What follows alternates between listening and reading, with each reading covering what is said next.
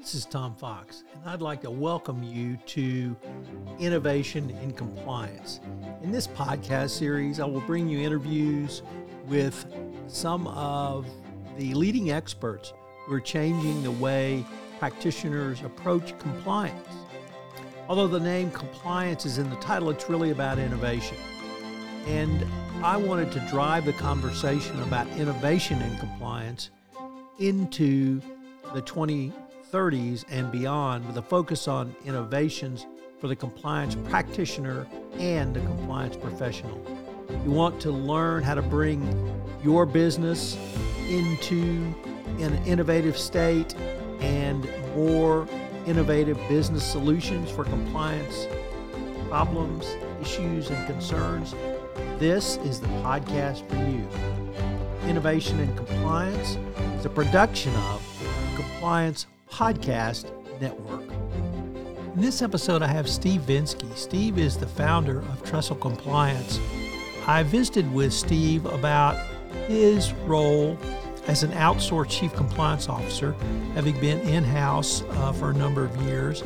He brings a fresh perspective, also leadership training that he received in the U S Marine Corps. First, a word from our sponsor, Ethico. In the intricate world of ethics and compliance, each second is precious, and slow case closures are more than just delays, they're missed opportunities. Enter Ethico. Our solution revolutionizes case management, cutting case closure times in half and turning every challenge into a chance for improvement. Imagine a workspace where efficiency and compliance coexist harmoniously. Don't just dream of faster resolutions, make it your reality. Visit ethico dot com slash C P N today to book a demo and dive into our exclusive white paper by Tom Fox, twenty twenty-three, the year in compliance. Empower your team with the tools they deserve. Hello, everyone. This is Tom Fox, back for another episode, and I'm absolutely thrilled today to have Steve Vincze. I've wanted to have Steve on a podcast for a long time. He has a really interesting career in compliance, and frankly, he's doing some really interesting things now.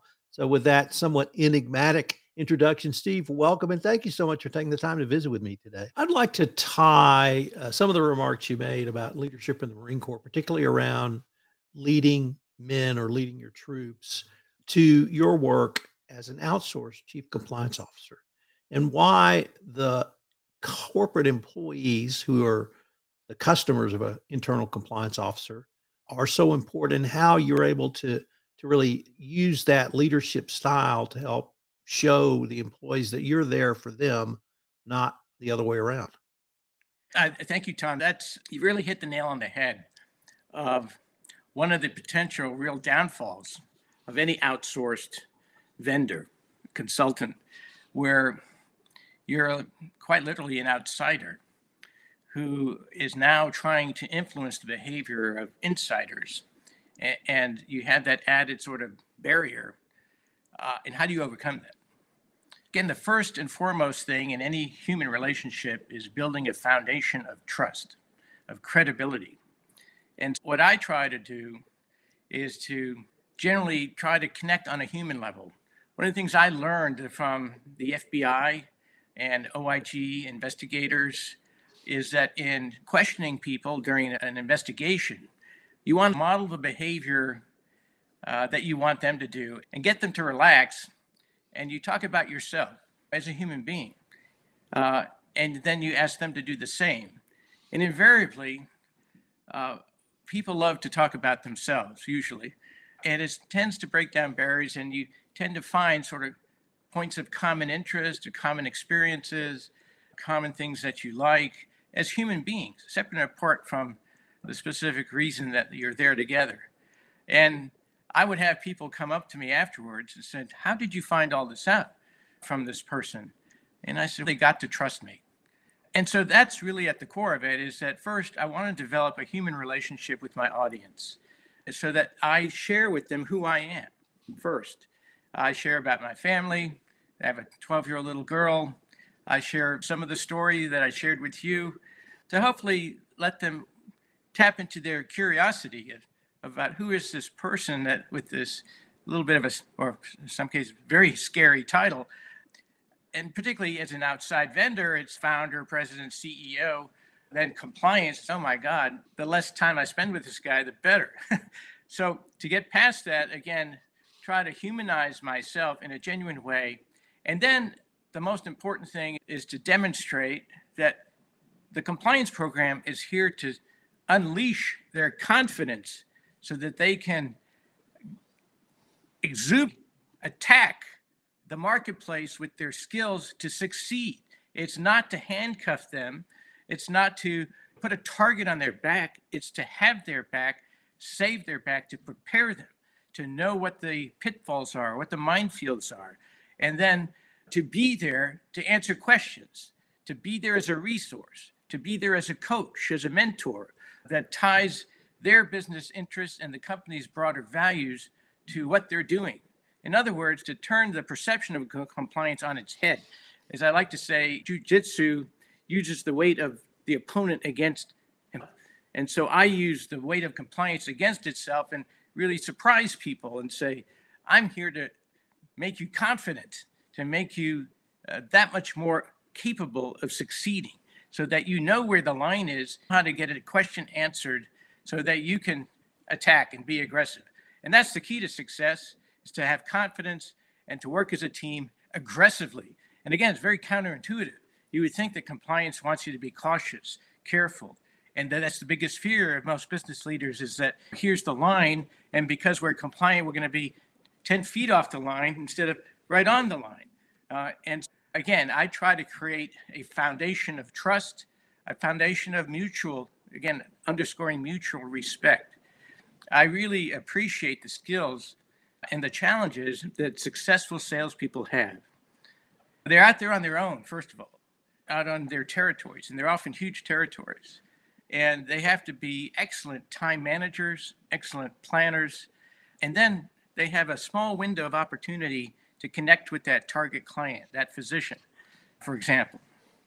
And they have to be on, they have to be prepared, they have to be connect on the human level, and then also substantively to not just talk about the benefits of their product, but then also on, under the F D A rules of fair balance, to talk about the risks as well. And then they have to do all that and follow up and do that multiple times. It's not easy. It's a tough job, and they have usually aggressive numbers to meet. And they have all these pressures and the competition, and it's like the perception that, hey, all these other people are doing X, Y, Z, and I know you've told us we can't, why not? But again, it's to be a trusted, respected resource who has their back and respects them as, as professionals, but also as human beings. And then when something good happens, uh, this is the one ask I have of, of whom, whomever it is.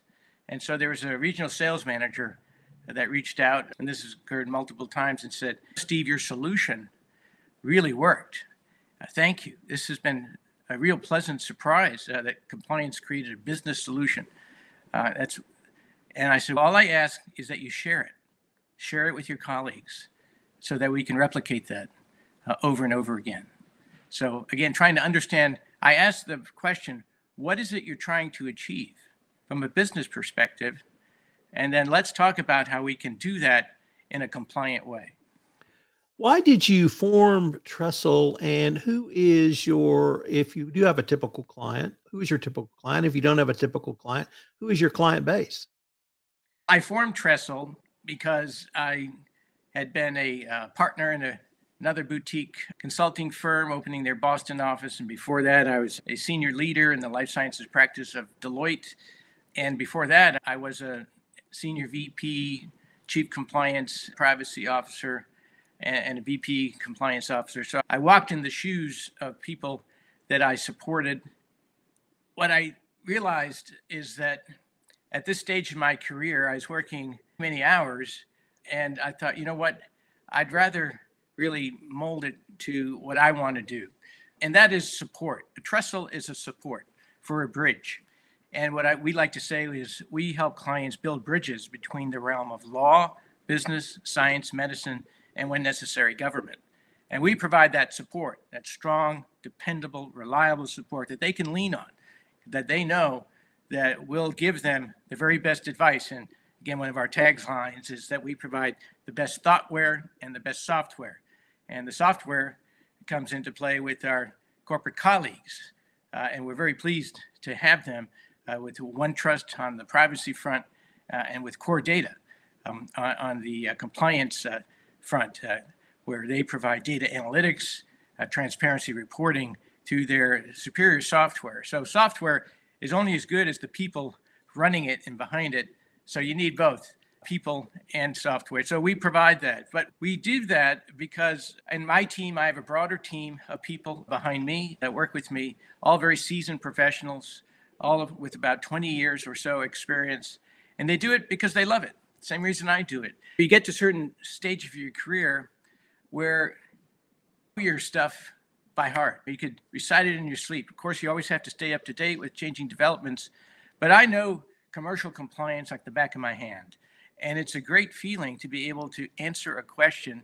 Again, you have to do your due diligence and check if anything's changed quickly and reliably, uh, and to be the source, the resource to that client.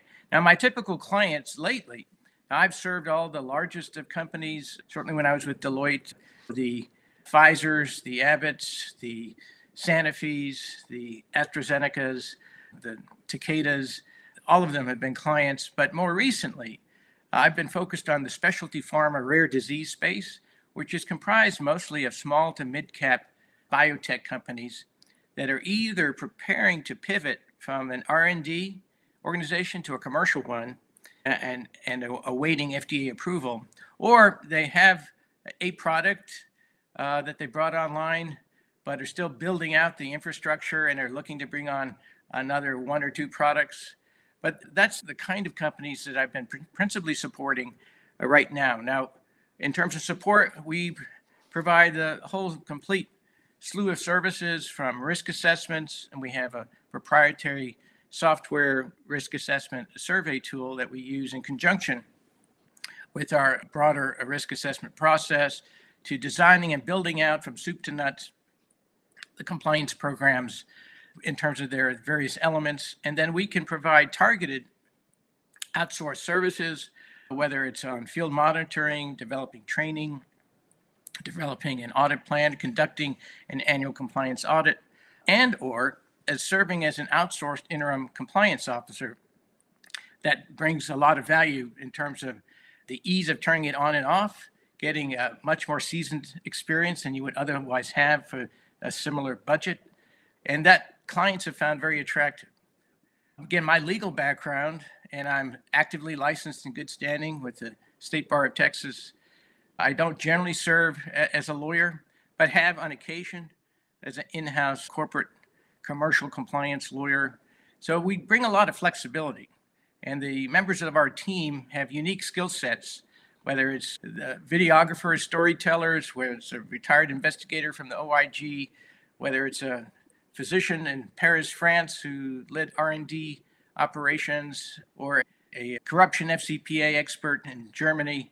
We have multi-talented people readily available on targeted projects that we, uh, again, can respond quickly to. We hit the ground running. So saving time saves money, and we believe we bring the, the greatest value to our clients.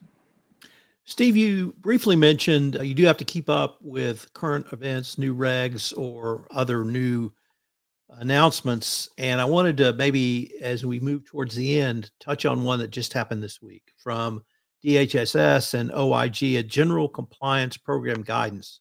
It's quite an extensive document, but I was wondering if you could uh, tell us the significance of this document and really why every compliance professional, not simply in healthcare, pharma, or medical devices or services, really should take a look at this.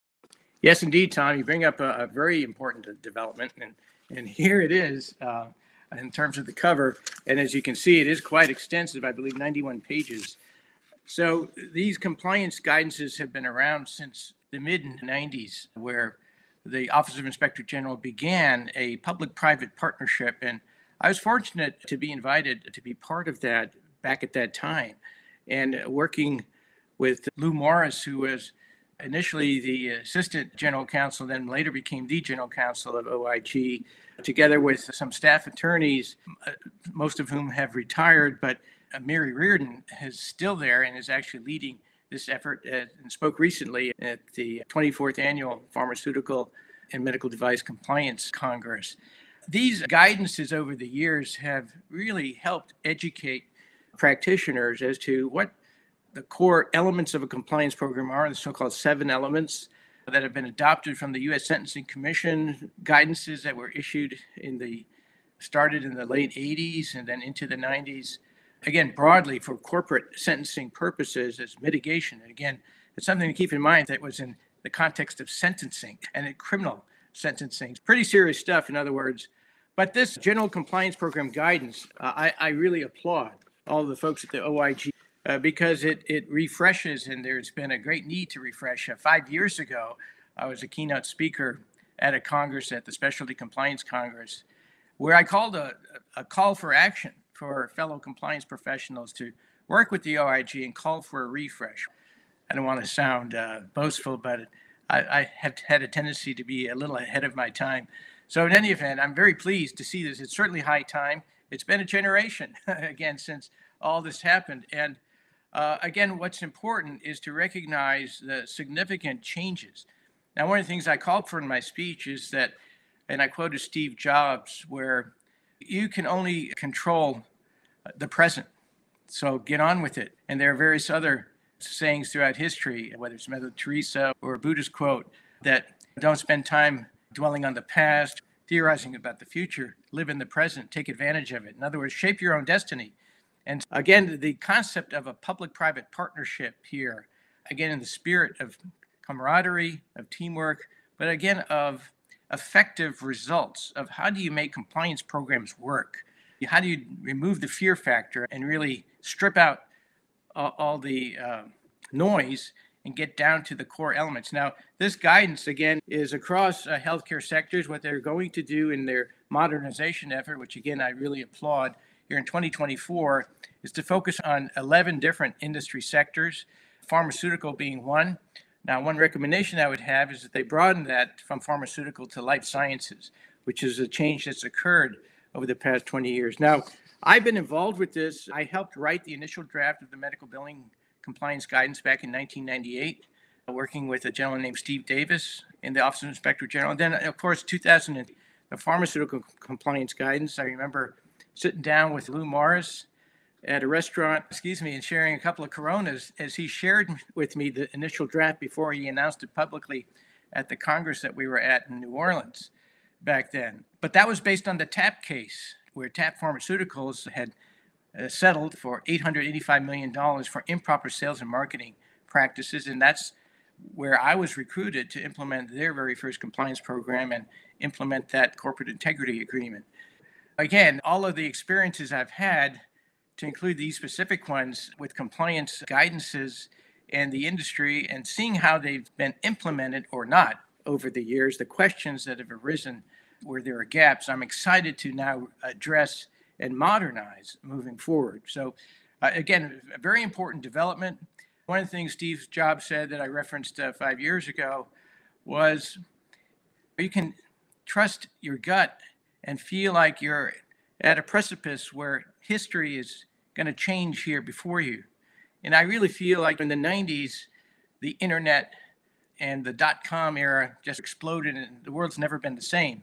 In the early two thousands, with the advances of the iPhone and everything else, uh, the world has never been the same. So now we're facing uh, artificial intelligence and uh, all of these privacy, data security threats, combined with a, a really shrinking world where environmental factors and global tensions are affecting all of us. That this is both a very dangerous time, but also an exciting time to be alive and hopefully provide thoughtful, sensible solutions that work.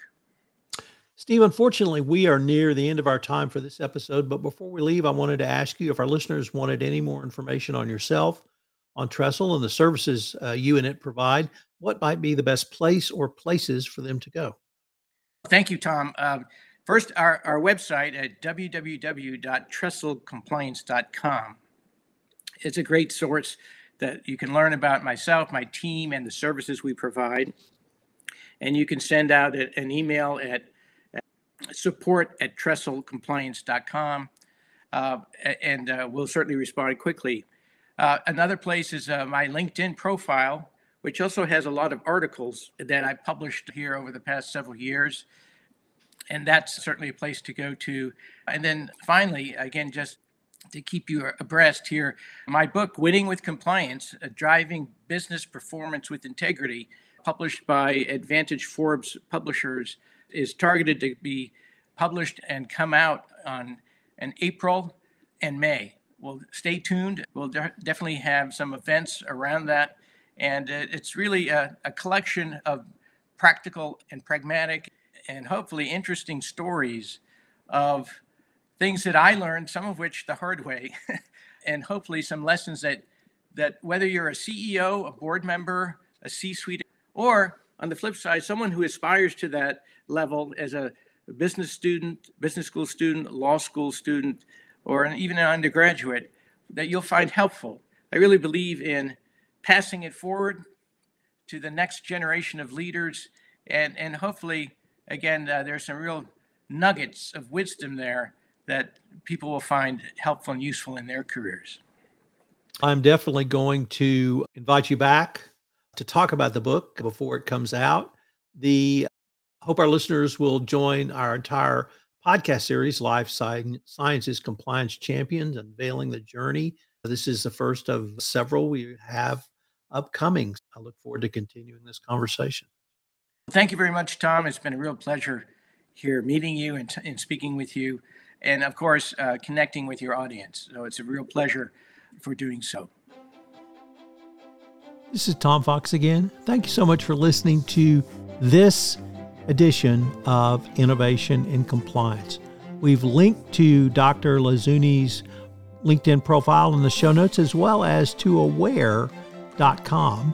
I hope you will check out their site. As I said in the intro, they're doing some very interesting things around biometric data and compliance. This will be the final episode for Innovation in Compliance in twenty twenty-three.